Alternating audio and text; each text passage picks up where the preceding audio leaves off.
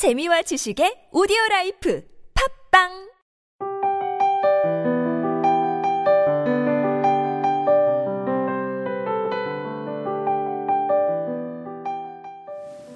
할아버지, 사람이 사랑 없이 살 수 있어요? 그렇단다. 할아버지는 부끄러운 듯 고개를 숙였다. 갑자기 울음이 터져 나왔다. 로맨갈이 자기 앞에 생 중에서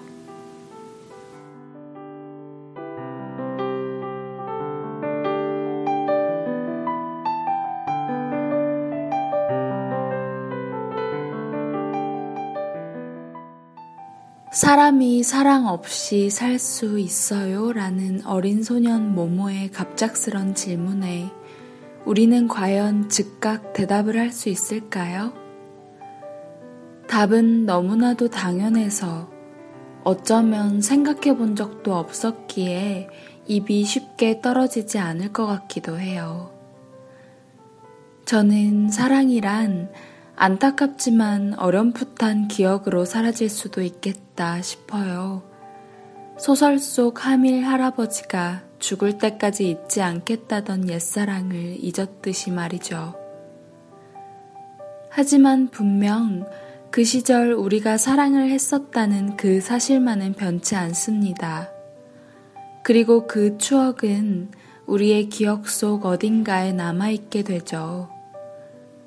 누군가의 얼굴을 알아보고 이름을 불러주는 것, 사랑을 받았다는 것을 기억하게 해주는 것, 잔잔한 책을 다 덮고 나면 누군가를 떠올릴 수 있다는 것.